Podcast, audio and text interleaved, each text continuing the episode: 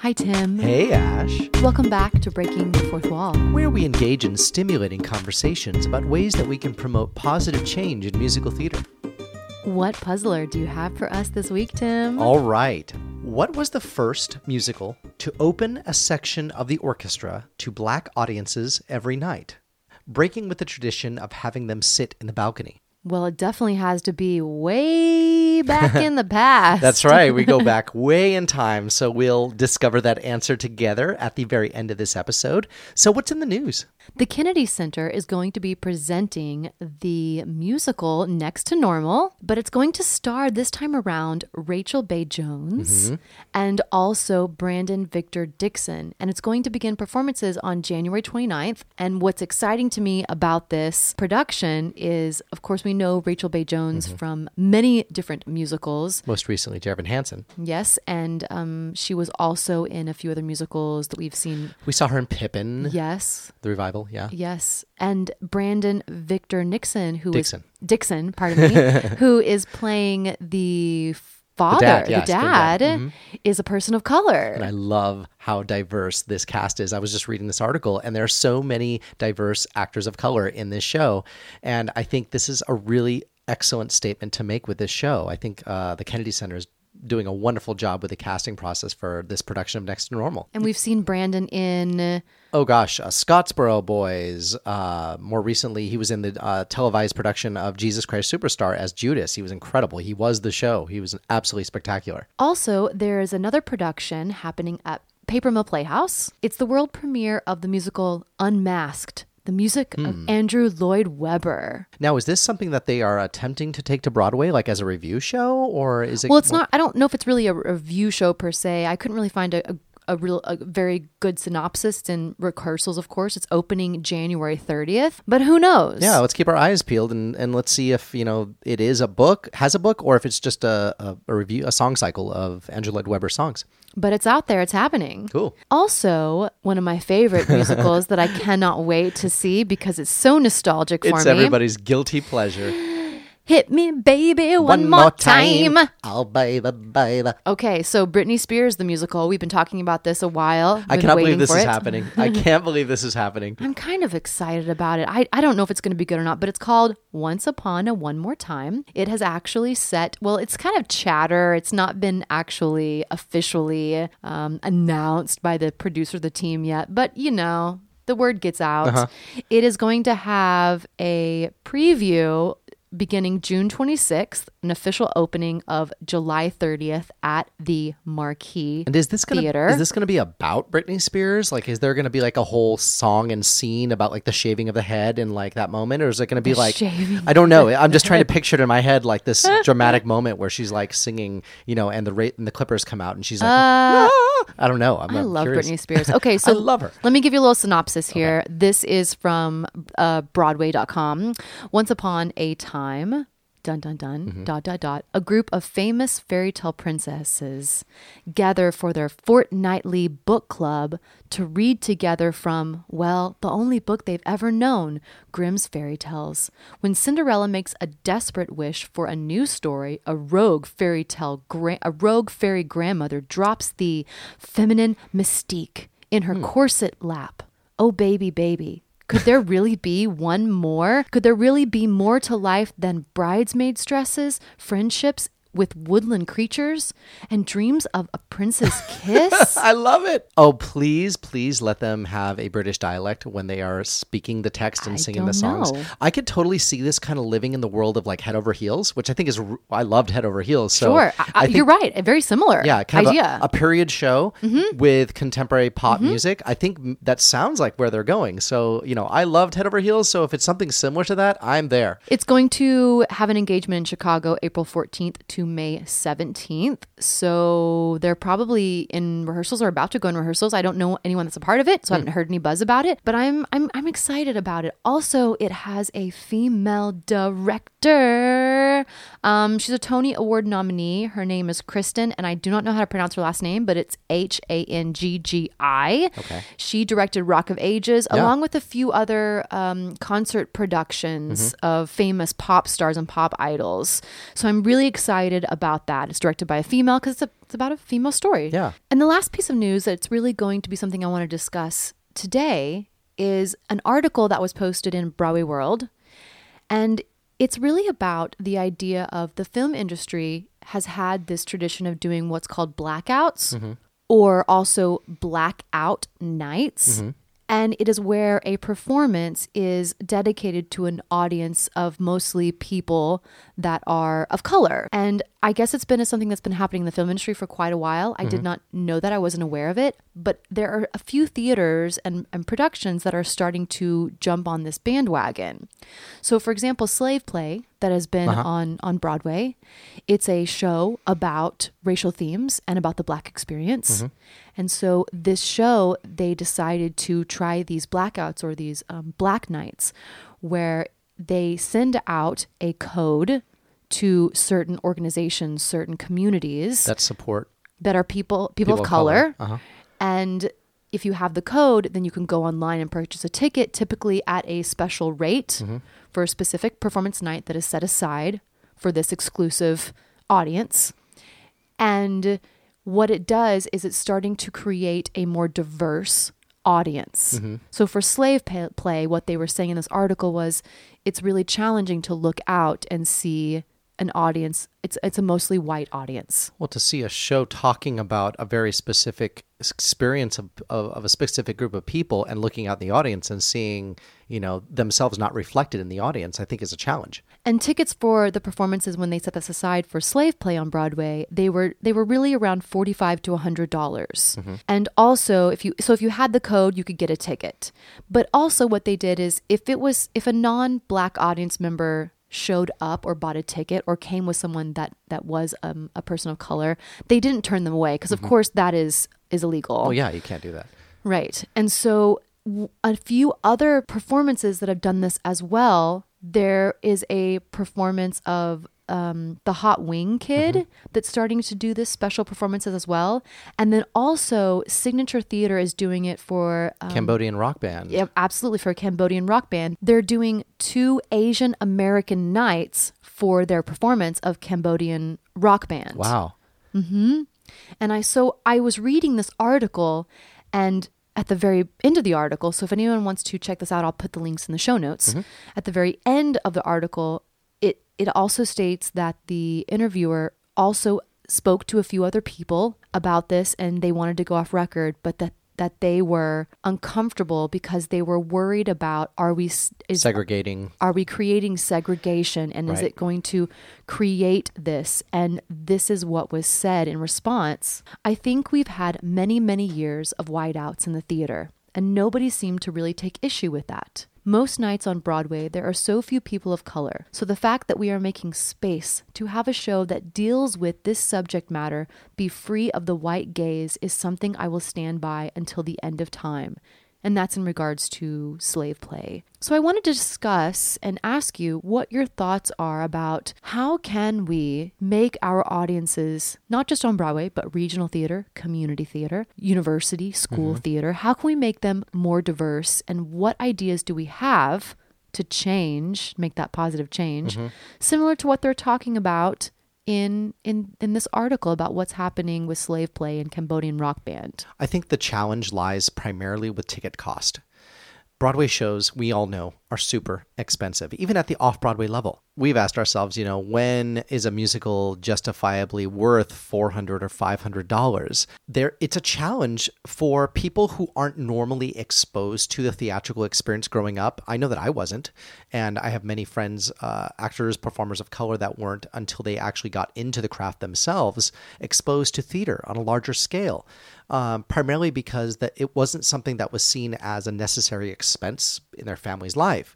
And so trying to get people of color to come to the theater and justify the cost of spending 400 500 even $600 on a show that reflects them in the case of say hamilton is a challenge and I think this is something that even Oskar Eustis, uh, the um, the artistic director for the Public Theater, spoke about in his TED talk, where he talked about, you know, are we marginalizing the people we're trying to speak to?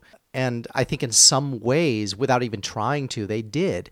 And so I think the first the first avenue to look at is why are we charging so much? Obviously, the cost of running theater is very expensive on Broadway today. I get that. How can we get to a place where, if a story is being told about a certain group of people, where the audience members are reflected in that same vein? I think outreach is another way. I think these theater companies need to go out into those communities that are representative of the culture of the people that are performing in those shows, doing mini performances. Uh, also, I think because shows like Cambodian Rock Band and Hamilton speak to a or Slave Play speak to a very specific populace of people, there should be a special evening set aside for those people of color. I'm not talking about Mean Girls. And I'm not talking about Dear Evan Hansen necessarily. I would be interested if that conversation was starting to be had on shows that were not historically casting or stories that weren't necessarily about people of color it would be interesting to see if that conversation about segregation would come up on a larger scale if it started to pick up more traction, you know? I think there's something also to say about you, you mentioned, like, you know, Mean Girls, which is typically m- mostly all white, though one of the main Mean Girls is, is typically played by, by an Asian, a person that mm-hmm. is Asian from the Asian community. But I wonder if we can start to bring a more diverse audience into yes, ticket prices. Absolutely. That's the first thing is mm-hmm. the financial the situation, cost the cost of it. And then another thought is to actually have people of color on stage. I think if give if, people a reason to be excited about going yes, to the theater. Because I, if I was, I'm, I'm not a person of color, but if if I was, I could say, oh, there's I'm being represented on stage instead of I'm going to go see the musical. I don't know Shrek, the musical, mm-hmm. and it's going to be three white girls playing Princess Fiona, and I'm not going to see myself represented. I think offering diversity in our casting mm-hmm. And not just people of color, but different shapes, different sizes, different types of people, different styles and characteristics being presented on stage, different orientations being presented on stage, different genders. I think that's where we really need to start considering mm-hmm. because what we've done for quite some time is our productions have been through a white lens. Yes, absolutely. And that we're talking about over 100 years of history of, of musical theater history that has been predominantly viewed through one lens. And so there's going to be a major curve to be shifted in regards to how we shift our audience perspective because most people assume that unfortunately that you know most shows are going to be told through one perspective. And i think yes ticket prices we need to consider that. Do we have to make enough money to have shows? Absolutely. But there are some ticket prices even for regional theater that i'm like you want it's a hundred dollars? It's mm-hmm. i've seen ticket prices for regional theater in california well where we are right now $100 for almost a hundred dollars for a regular seat. And i as i totally understand that is often necessary, but if we want people to come and see shows, and which is what we're doing this for, if there's no audience, there's no theater, then we have to think about ways that we can offer pricing that is going to be reflected for those people that can't afford it and young people that want to come see musicals but can't afford it. And then also being able to, okay, I, I bought that ticket. I got that ticket on Goldstar or, or today's Tix, or, you know, I saved up money for it, or I got the discount code from my friend. But then I want to go see a show and, and, and see it not through just one lens. Mm-hmm. I want to see myself represented on stage, especially if you are a person of color. And I think being an, our casting really reflects that. Also, I think okay, so yeah, that's obviously ticket sales. That's the first area, and I, I spoke to this a moment ago, but um, outreach is a major, major avenue. Uh, getting the performers, getting the creative teams out there in the community and connecting with the people that wouldn't normally go see these shows. And part of that outreach, you can create an, a cultural evening around the show, say Slave Play or Cambodian Rock Band, where there's a talkback facilitated at the end of the evening, where there is maybe some kind of in the lobby, and I'm speaking to colleges as well, not just professional theater, where there's some kind of exposition or some kind of uh, educational component that is supported by that supports the production that's being that's being performed. So turning it into an experience, less and less of just the performance itself, is another way that you can help excite people of color to come watch these performances other than saying you know okay i'm going to spend however much money to come see the show but not only getting the show i'm getting to hear the talkback uh, ha- facilitated at the end of the show. I'm also getting some cultural context before the show starts. So outreach is another great way to connect to our audiences to bring them into the theater. I think there's something to be said about re- doing recruit doing um, community outreach. Many theaters rely on donors, and I absolutely understand that. And I, I know this is something that's very specific to California as well. We rely on donors that have the finances that are willing to contribute to theater. And then there are many events that are done around those donors. And I absolutely think that's wonderful. What often happens is those group of donors tend to be an older white audience. Mm-hmm. And so people of color from different challenging socioeconomic backgrounds really don't feel like there's a space. Yeah, absolutely. I agree 100%. And so I think what even it said in this article was about allowing space. So you, so those folks feel comfortable walking into a performance and not looking around and seeing an audience that makes them a little uncomfortable, specifically for these types of plays and mm-hmm. musicals that are about an experience that speaks to that community. That's absolutely true. And so finding ways to be creative to say, hey, this night is for you, or this event is for you.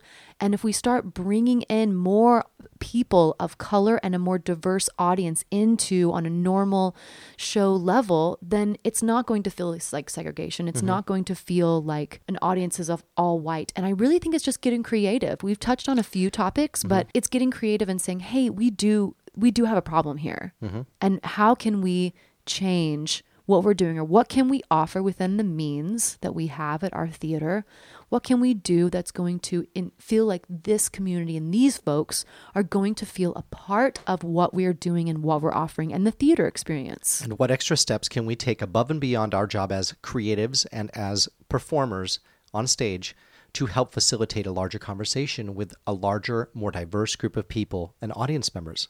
And a lot of that also comes back to doing musicals and works that are written by females, mm-hmm. that are written by people of color. And that way you can utilize that as a tagline to say, hey, come see this, this new musical about so and so.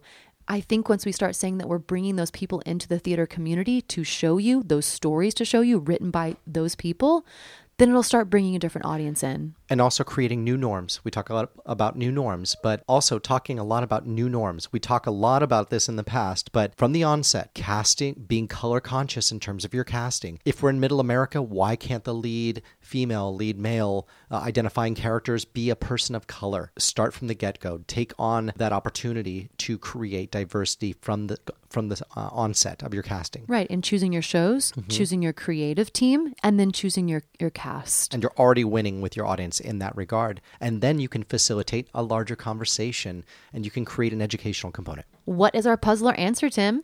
What was the first musical to open a section of the orchestra to black audiences every night, breaking with the tradition of having them sit in the balcony only? And the answer is Shuffle along. oh, this was one of our trivia questions, our puzzlers, a few sessions back. It was, but I think I hope people understand the importance of Shuffle Along. 1921, Eubie Blake, Noble Sissle. This was really a musical that was such a game changer. Here's a cool fact. Uh, I looked this up. President Harry Truman even picked a Shuffle Along song for his campaign anthem. I'm just wild about Harry. We're going to leave you today with a little sound clip of various Broadway stars talking about the current theatrical landscape and how much we are actually making positive change in terms of diversity of uh, our casting, uh, our creatives, and our audience. So take a listen and have a wonderful week, everybody. When I look across the theater community, actually this year, I see a lot of diversity um, in the plays and in the musicals that have nothing to do with Hamilton, and that makes me really proud. you know, as a as a feminist, I'm really happy to see um, women represented in in so many different categories. It's really important. I love the world that we made on stage. I mean, it's it's eccentric and it's messy, and it, for me, it really feels very human. it's really important to be you know an actor of color a man of color in this in this country uh, and feel very much like for the first time like uh, it belongs to me that i'm a part of it that i'm contributing to it and in a show that feels like it's contributing to the dialogue and the discourse of what's happening in our country currently Oftentimes they say Hamilton's so great because it's colorblind casting, but it's not colorblind casting. The casting of the show was very specific and very intentional.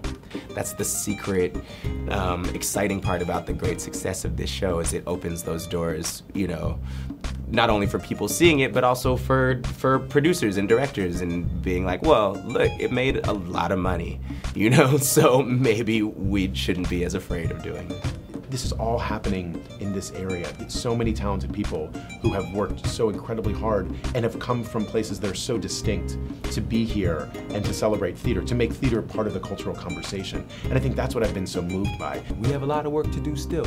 You know, there's still people that I don't see on these boards, um, stories that I that I long to see. We're on our way.